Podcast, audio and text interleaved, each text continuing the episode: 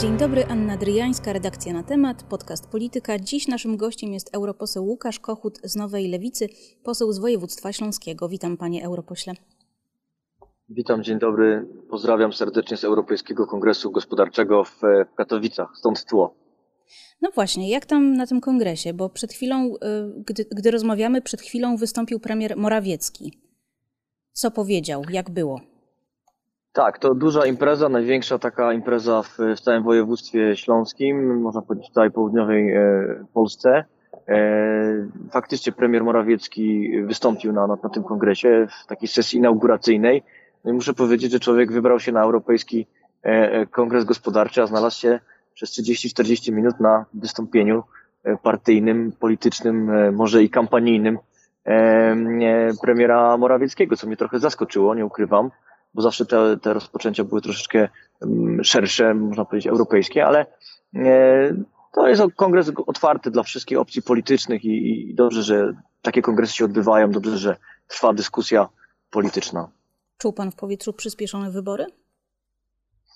No myślę, że jest taki, y, taki wiaterek y, gdzieś tam w, w tle. Wszystko tak naprawdę zależy od tego, jak y, poukłada się współpraca w ramach Zjednoczonej Prawicy e, między Zbigniewem Ziobro a resztą PiSu, bo wiemy, że Zbigniew Ziobro to jest ten jastrząb, który e, najbardziej antyeuropejsko występuje w przestrzeni publicznej.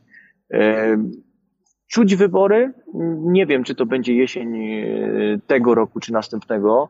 Na pewno czuć takie, taką mobilizację w, w, w obozie Zjednoczonej Prawicy i, i rozpoczynają się już też takie okrągłe słowa i takie lawirowanie w stronę centrum właśnie pana premiera Morawieckiego, który wcześniej bardzo często zachowywał się podobnie jak politycy Solidarnej Polski, zwłaszcza na arenie międzynarodowej. No teraz od jakiegoś czasu, od wybuchu e, wojny w Ukrainie widzimy tą taką, mm, to takie, takie, takie przybliżenie się do, do, do bardziej do, do, do strony centrum. Mhm. No a skoro jesteśmy już przy wyborach, czy otworzył pan y, szampana w niedzielę wieczorem, gdy stało się jasne, że we Francji zwyciężył Macron? Nie, szampana, szampana nie otworzyłem, ale bardzo się ucieszyłem, nie ukrywam, bo to naprawdę jest dobra informacja dla całej e, Unii Europejskiej, dla Francji, dla Polski też, że, że wygrał prezydent e, Macron, bo wygrała e, opcja proeuropejska, otwarta, tolerancyjna. Przegrał nacjonalizm, ksenofobia i w sumie Władimir Putin tle, który jest, jak wiemy, ojcem chrzestnym Marine Le Pen. I teraz naprawdę Francja ma wszystkie karty w ręku, bo po pierwsze prezydent Macron ma przed sobą e, długą, pięcioletnią kadencję, silny mandat e, społeczny do, do, do, właśnie do zmian w kierunku proeuropejskim.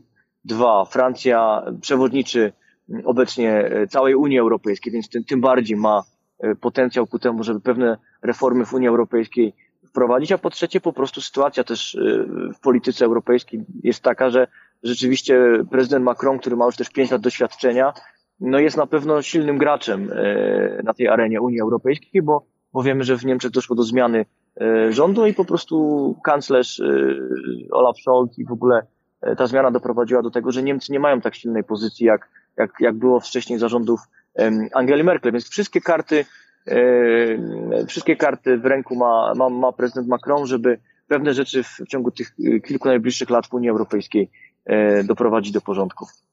Tylko czy nie ma pan wrażenia, że w tej radości jest trochę za mało refleksji? No, Le Pen w końcu zdobyła 41% głosów, czyli 4 na 10 głosujących Francuzów zagłosował na nią. E, I przecież ona startuje po raz kolejny, to jej poparcie stale rośnie. Jakby w innych krajach, w US, USA przeszły przez Trumpizm, Wielka Brytania przeszła przez Brexit. Czy nie ma pan wrażenia, że, że, że, że jakby ludzie cieszą się tak bardzo, tak strasznie, a to jest tylko powód do odetchnięcia z ulgą, ale jakby jest jednak pewien problem, który leży u podłoża tego wszystkiego. No tak, ale to jest druga tura, więc tutaj jest naturalne, że, że podział jest y, taki bipolarny, że, że, że jest dwóch kandydatów i, i, ludzie po prostu głosują, bo jest duża frekwencja na, na, na też na oponenta. To jest na, coś absolutnie e, naturalnego. E, ten problem oczywiście z populizmem E, on jest. On jest nie tylko w, w Polsce, on jest nie tylko w Europie, on jest na świecie, tak jak pani e, przypomniała prezydenta Trumpa. On występuje także w innych krajach, na przykład na Filipinach, więc to, to, jest, to jest, problem jest dużo bardziej szeroki. Wydawało się, że pamiętamy tą koncepcję Fukuyamy o, mm, o końcu historii, ona się nie sprawdziła. My musimy ciągle walczyć o, o prawa człowieka, o demokrację, takie oczywiste rzeczy. Natomiast dobrze, że, że prezydent Macron E, no wygrał te wybory, bo gdyby było inaczej, i mówię to absolutnie e, z pełną odpowiedzialnością za słowa, to wydaje się, że Unia Europejska to, jest, to, to mógłby być projekt, który by się mm, e, zakończył, dlatego że Unia Europejska jest zbudowana na tym fundamencie pojednania francusko-niemieckiego i, i teraz jeszcze, zwłaszcza właśnie mając prezydencję w, w, w Unii, myślę, że Marine Le Pen zdemolowałaby po prostu y, Unię Europejską, doszłoby do przesileń, a, a to nie jest nam potrzebne, bo nam tak naprawdę jest potrzebna federalna Europa i kierunek jeszcze większej integracji europejskiej, co udowodniła e, i pandemia, jeśli chodzi o e, wspólną politykę zdrowotną i teraz obecnie sytuacja e, wojny na, na Ukrainie, gdzie potrzebujemy silnej Unii Europejskiej, silnej polityki wspólnej, zagranicznej i, i, i prawdopodobnie w, wspólnej armii Mm, europejskiej, bo to, że mamy obecnie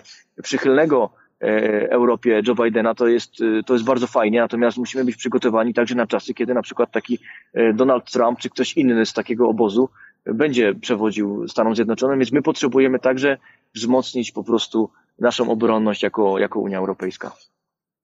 Czy zdziwił się pan, że Watykan uniewinnił, tutaj w cudzysłowie, kardynała Dziwisza E, z zarzutu krycia przestępczości seksualnej kleru wobec dzieci? Mm.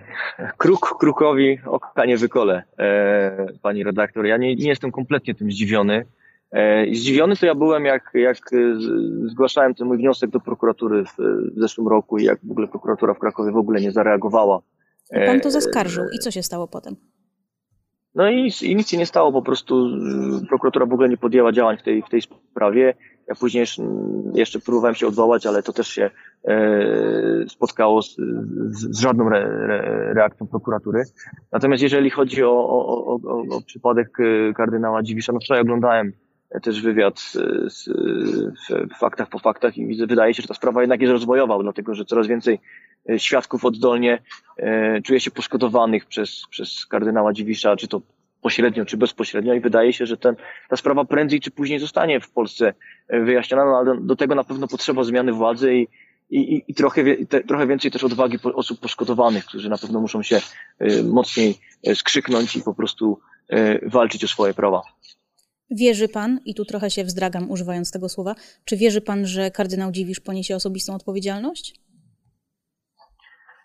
Ja wierzę w ideę świeckiego państwa, wierzę w tą ideę od lat y, i to jest naturalna jakby kolej rzeczy. Wydaje mi się, że prędzej czy później Polska będzie takim świeckim państwem, jak, jak Francja, czy jak inne państwa y, szeroko pojętego Zachodu, czy jak państwa skandynawskie, w których ja akurat przez kilka lat mieszkałem, jest to po prostu jakby dla mnie jakiś tam miernik tej świeckości.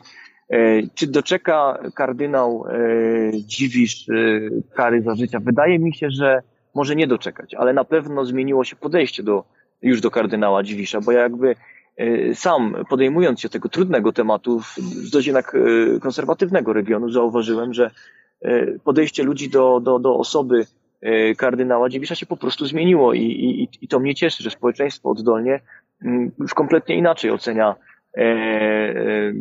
osobę kardynała Dziwisza, zwłaszcza właśnie po tym filmie Don Stanislao. E, wróćmy do spraw europejskich. E, w Parlamencie Europejskim ruszyła komisja, nazwijmy ją antypegazusową. Weszło w jej skład 38 europosłów, w tym pięcioro z Polski, w tym pan. Jak pan ocenia pierwsze posiedzenie, bo właśnie się odbyło kilka dni temu? Tak, pierwsze posiedzenie było bardzo techniczne. Mieliśmy do czynienia z, z wyborem władz i z takim krótkim przesłuchaniem przedstawicieli Citizen Lab i Amnesty International – Obecnie trwają prace nad jakby agendą e, kolejnych posiedzeń, kolejnych spotkań. E, chcielibyśmy e, zwiększyć ilość tych, tych spotkań komisji. Wydaje się, że jedno spotkanie na miesiąc, a przypominam, że ta komisja powstała mm, teoretycznie na 12 miesięcy, to jest za mało, dlatego że skala dowodowa, która spływa dzięki pracy dziennikarzy jest coraz większa. Mówi się już o posłuchiwaniu polityków katalońskich, mówi się przede wszystkim o posłuchiwaniu komisarzy europejskich, komisarza Reindersa, otoczenia komisarz Wery Jurowej, E, więc e, wydaje się, że po prostu potrzebna jest e, pewna dynamika pracy tej komisji. Wydaje się, że potrzebne są także wyjazdowe spotkania, bo domyślamy się, spodziewamy się też tego, że, że nie będzie łatwo wezwać i sprowadzić do, do Brukseli czy to ministrów rządu węgierskiego, czy, czy, czy, czy ministrów rządu polskiego, więc my też będziemy planowali pewnie takie wyjazdowe sesje naszej komisji, czy to w Budapeszcie, czy w Warszawie, czy, czy pewnie w, w innych miastach E, europejskich. E, ja liczę na to, że po prostu, że ta, ta praca tej komisji uświadomi przede wszystkim obywatelom europejskim, e, co to jest Pegasus, jak bardzo szkodliwa to jest i, i, i, jak bardzo szkodliwa to jest broń tak naprawdę szpiegowska, bo to podsłuchiwanie Pegasusem, ja to nazywam twierdzą brzeską 2.0 z takiej polskiej perspektywy. To jest absolutnie zamknięcie mm, tego delikwenta podsłuchiwanego w takich wirtualnych, wirtualnej klatce i, i co więcej, można e, takiej osobie wgrać wszystko na, na telefon, można ją podsłuchiwać, podglądać w, w każdej możliwej intymnej sytuacji. Chciałbym, żeby to też e, ta komisja właśnie wybrzmiała w, w Europie, żeby obywatele zrozumieli, że to jest naprawdę bardzo niebezpieczne narzędzie, e, które rządy e, autorytarne i nie tylko autorytarne wykorzystują na swój własny e, użytek i na szukanie tak zwanych haków, na E, oponentów politycznych czy, czy, czy dziennikarzy, prokuratorów. I to o, o to też chodzi w tej komisji, żeby po prostu e, zaznajomić społeczeństwo europejskie z, z, z tymi zagrożeniami, które mamy, mamy dzisiaj, a one stricte przypominają wszystkie te najgorsze koszmary z serialu Czarne Lustro z, z Netflixa. Nie wiem, czy pani redaktor oglądała. Jeszcze nie, ale mam, mam na liście do obejrzenia, niestety bardzo długiej. Pytanie, jak pan sobie wyobraża doprowadzenie na przykład takiego Zbigniewa Ziobry albo Jarosława Kaczyńskiego przed tę komisję śledczą? Jak powiedzą nie, to po prostu nie. No, niestety komisja, mm, komisja śledcza Parlamentu Europejskiego nie będzie miała takich narzędzi, żeby kogoś e, na siłę, że tak powiem, przed jej oblicze e, e, przyprowadzić. Natomiast no, też brak stawienia się na takich E, e, na takim spotkaniu komisji też będzie jakimś tam symbolem, będzie znamienne dla, e, nie tylko dla elektoratu krajowego, ale jakby dla obywateli Europy, bo dla wszystkich obywateli Unii Europejskiej ważne jest to, żeby ta, ta sprawa została wyjaśniona, żebyśmy wiedzieli, które rządy podsłuchiwały, jak to mniej więcej wyglądało i, i, i tutaj wydaje mi się, że oczywiście zdaję sobie sprawę, że będą uniki. Na pewno pan minister Ziobro nie będzie E, reagował pozytywnie na wezwanie komisji e, do Brukseli, ale my będziemy próbowali także w jakiś tam sposób e, po prostu przyjechać do Warszawy i być może zorganizowali takie spotkanie komisji w Warszawie. Bo już na przykład pana koleżanka z Europarlamentu i z tej komisji, pani europosłanka Kempa, mówi, że no tutaj w zasadzie tak za bardzo nie ma o czym rozmawiać i że to jest y, bat na władze Polski i Węgier. To nieprawda, dlatego że e, to nie jest tylko kwestia Polski i Węgier, to jest kwestia naprawdę wielu krajów, choćby tej Hiszpanii, którą już wymieniałem, ale i innych krajów e, Unii Europejskiej. Zresztą to podsłuchiwanie komisarzy europejskich jest bardzo ciekawym wątkiem. Ja w tej sprawie zresztą dzisiaj wysyłam taką interpelację do, do Komisji Europejskiej, bo chciałbym mieć tutaj więcej szczegółów, jak to wyglądało, czy, czy, czy, czy Komisja Europejska zabezpieczyła dowody, czy, czy, czy mamy choćby okres, kiedy, kiedy, kiedy komisarze byli podsłuchiwani, więc to jest bardzo szeroki aspekt. Natomiast no, jeżeli chodzi o, o pracę pani posłanki Beaty Kępy w, w Parlamencie Europejskim, to ja mogę być tylko i wyłącznie bardzo sceptyczny, bo jestem także członkiem Komisji LIBE w, w Parlamencie Europejskim i dwa miesiące temu e, Komisja LIBE wizytowała e, instytucje e, w Warszawie i muszę powiedzieć, że to, co pani Beata Kępa prezentowała przez cały ten wyjazd Komisji Libe, to, to do tej pory w, na korytarzach brukselskich słyszę, że po prostu, że to jakiś skandal, że ona cały czas wszystkie możliwe spotkania no, zachowywała się skandalicznie, więc no, nie mam zbyt wysokiej oceny pracy pracy pani, pani, pani Beaty Kępy. Zresztą ja jestem, obserwuję tak, też jej wystąpienia. Chwileczkę. Co pan konkretnie ma na myśli? Skandalicznie w jaki sposób? No za każdym razem zabierała głos. To nie jest przestępstwo. to nie jest przestępstwo, ale za każdym razem przekraczała ramy czasowe, za każdym razem zachowywała się kompletnie inaczej niż, niż wszyscy inni posłowie do Parlamentu Europejskiego, więc ona jest znana z takiej, takiej demolki wszystkich możliwych instytucji, instytucyjnych zachowań w, w Parlamencie Europejskim, więc, więc spodziewam się rzeczywiście, że te, że te obrady komisji, bo jeszcze mamy e, Dominika Tarczyńskiego w, w tej komisji, na pewno będą burzliwe i na pewno też będą ciekawe dla, dla, dla mediów i dla, dla obywateli. Znanego byłego egzorcystę, też e, z listy PiS. A teraz chciałabym zapytać Pana o Indiana Jonesa i tajemnicę zaginionego wniosku o pieniądze dla uchodźców. Czy taki wniosek został przez polski rząd złożony? Bo nie możemy się doprosić odpowiedzi, czy rząd PiS poprosił Unię Europejską o pieniądze na uchodźców. Tak, na, na dzień dzisiejszy, z tego co wiem, rząd nie złożył takiego wniosku, niestety, e, bo to tak niestety bardzo często wygląda, że, że oni dużo, dużo mówią, natomiast jeżeli przychodzi do formalności i do takich spraw technicznych, to, to Polska jest gdzieś tam w tyle. Bardzo podobnie zresztą było z, z, z Funduszem Sprawiedliwej Transformacji i, i pieniędzmi na e, ocieplanie domów. Prze, przepadły po prostu miliardy euro dla obywateli polskich, bo ktoś w rządzie nie złożył odpowiedniego wniosku w odpowiednim czasie. Więc teraz jest bardzo podobnie. Komisja Europejska e, przeznaczyła dużą kwotę na pomoc uchodźcom z tych wcześniejszych ram finansowych. E, I to nie tylko pieniędzy, które Polsce się należały i nie zostały wykorzystane, ale także e, z, z takich pieniędzy, które inne państwa członkowskie miały otrzymać i ona te pieniądze przeznaczyła na Polskę. I to chciałem tutaj odkłamać to wszystko, co dzieje się w telewizji publicznej, dlatego że mm, tam krąży taki mit, że, że to tylko pieniądze, które już się Polsce należały. To nieprawda. To też są pieniądze, które należały się innym krajom, a Komisja Europejska zrobiła tutaj dobry gest i, i, i część tych pieniędzy przekazała właśnie Polsce.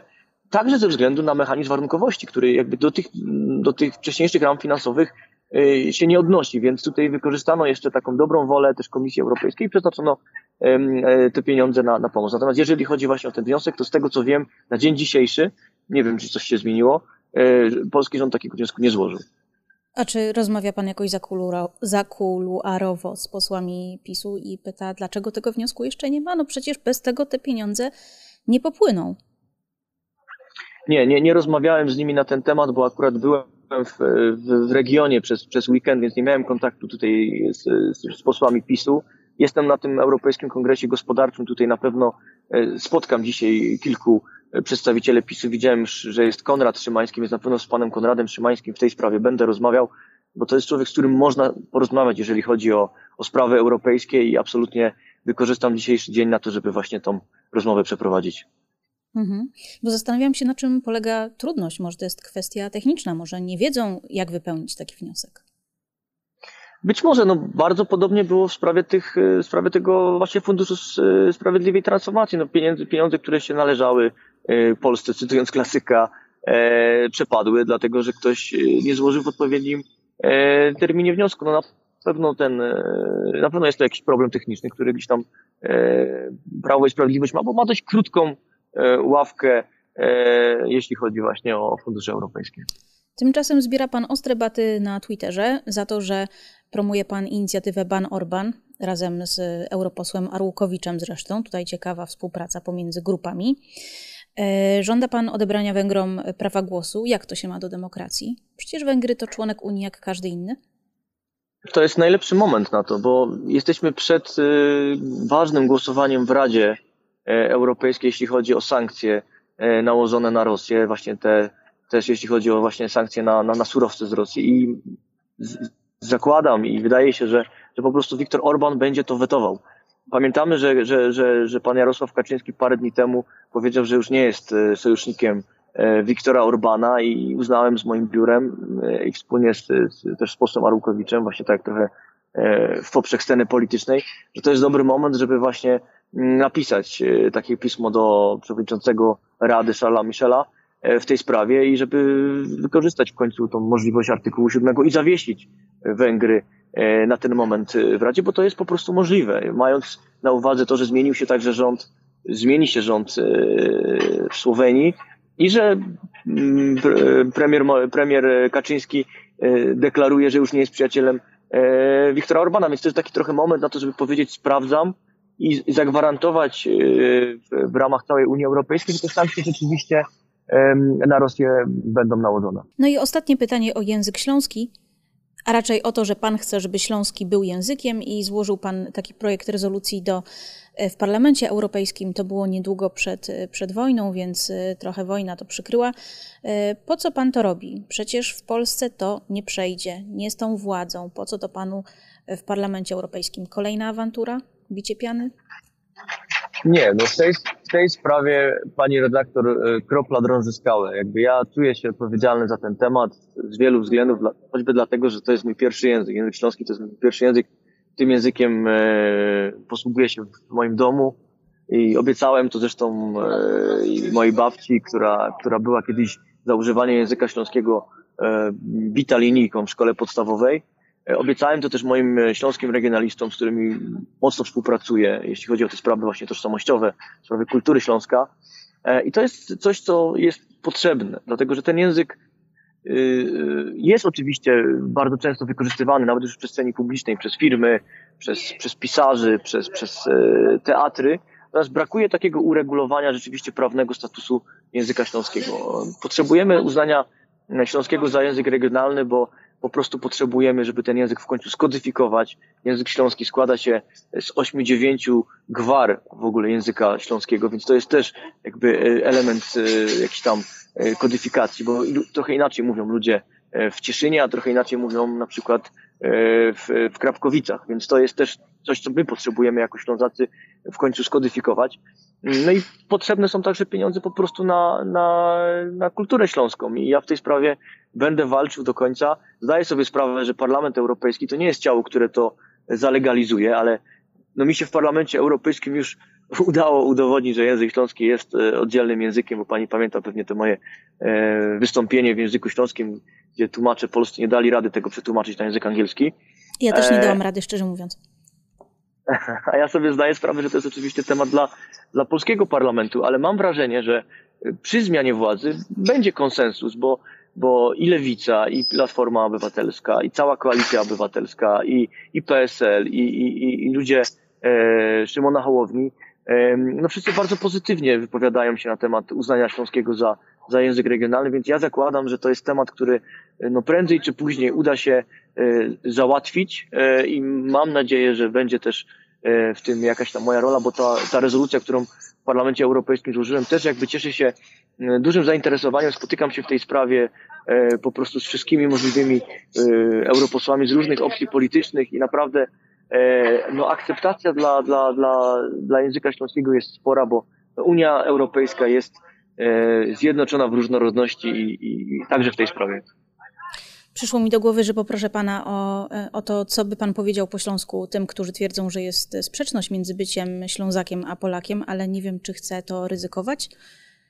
Um... Nie ma, nie ma takiej sprzeczności. Są ludzie, którzy mają, ja powiem po polsku może, nie ma, nie ma takiej sprzeczności. Są ludzie, którzy mają tożsamość e, tylko śląską, e, są ludzie, którzy mają tożsamość śląską i polską, są ludzie, którzy mają tożsamość śląską i niemiecką, czy śląską i czeską. W ostatnim spisie powszechnym w Czechach 30 e, tysięcy osób zadeklarowało tylko i wyłącznie narodowość śląską, więc tam to też się e, jakoś zmienia. Natomiast, e, no, pani redaktor, no, no my nie żyjemy w czasach, kiedy jakieś separatyzmy powinny odgrywać znaczącą rolę. My powinniśmy się integrować, my powinniśmy iść w stronę właśnie federalizacji, zwiększenia kompetencji Unii Europejskiej. Natomiast no, w, tej, w tej federalnej Europie jest miejsce dla mniejszości. Jest miejsce, miejsce także w Polsce dla, dla mniejszości e, śląskiej, która jest przecież ogromna, bo w ostatnim spisie to było 800 tysięcy osób. Myślę, że w tym spisie to będzie około pół miliona ludzi minimum.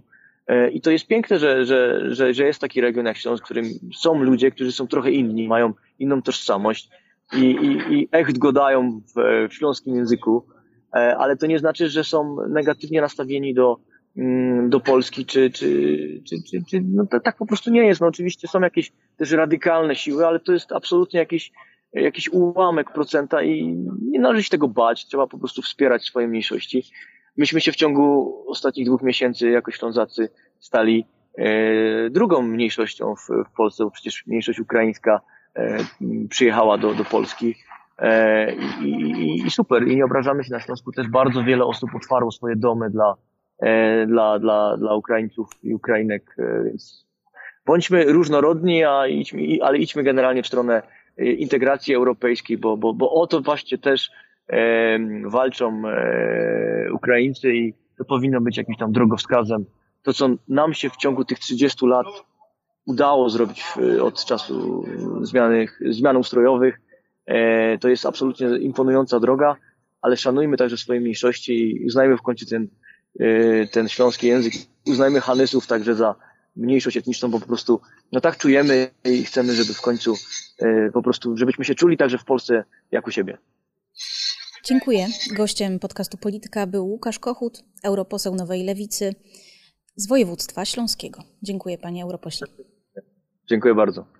A z państwem widzimy się i słyszymy za tydzień. Do zobaczenia, do usłyszenia.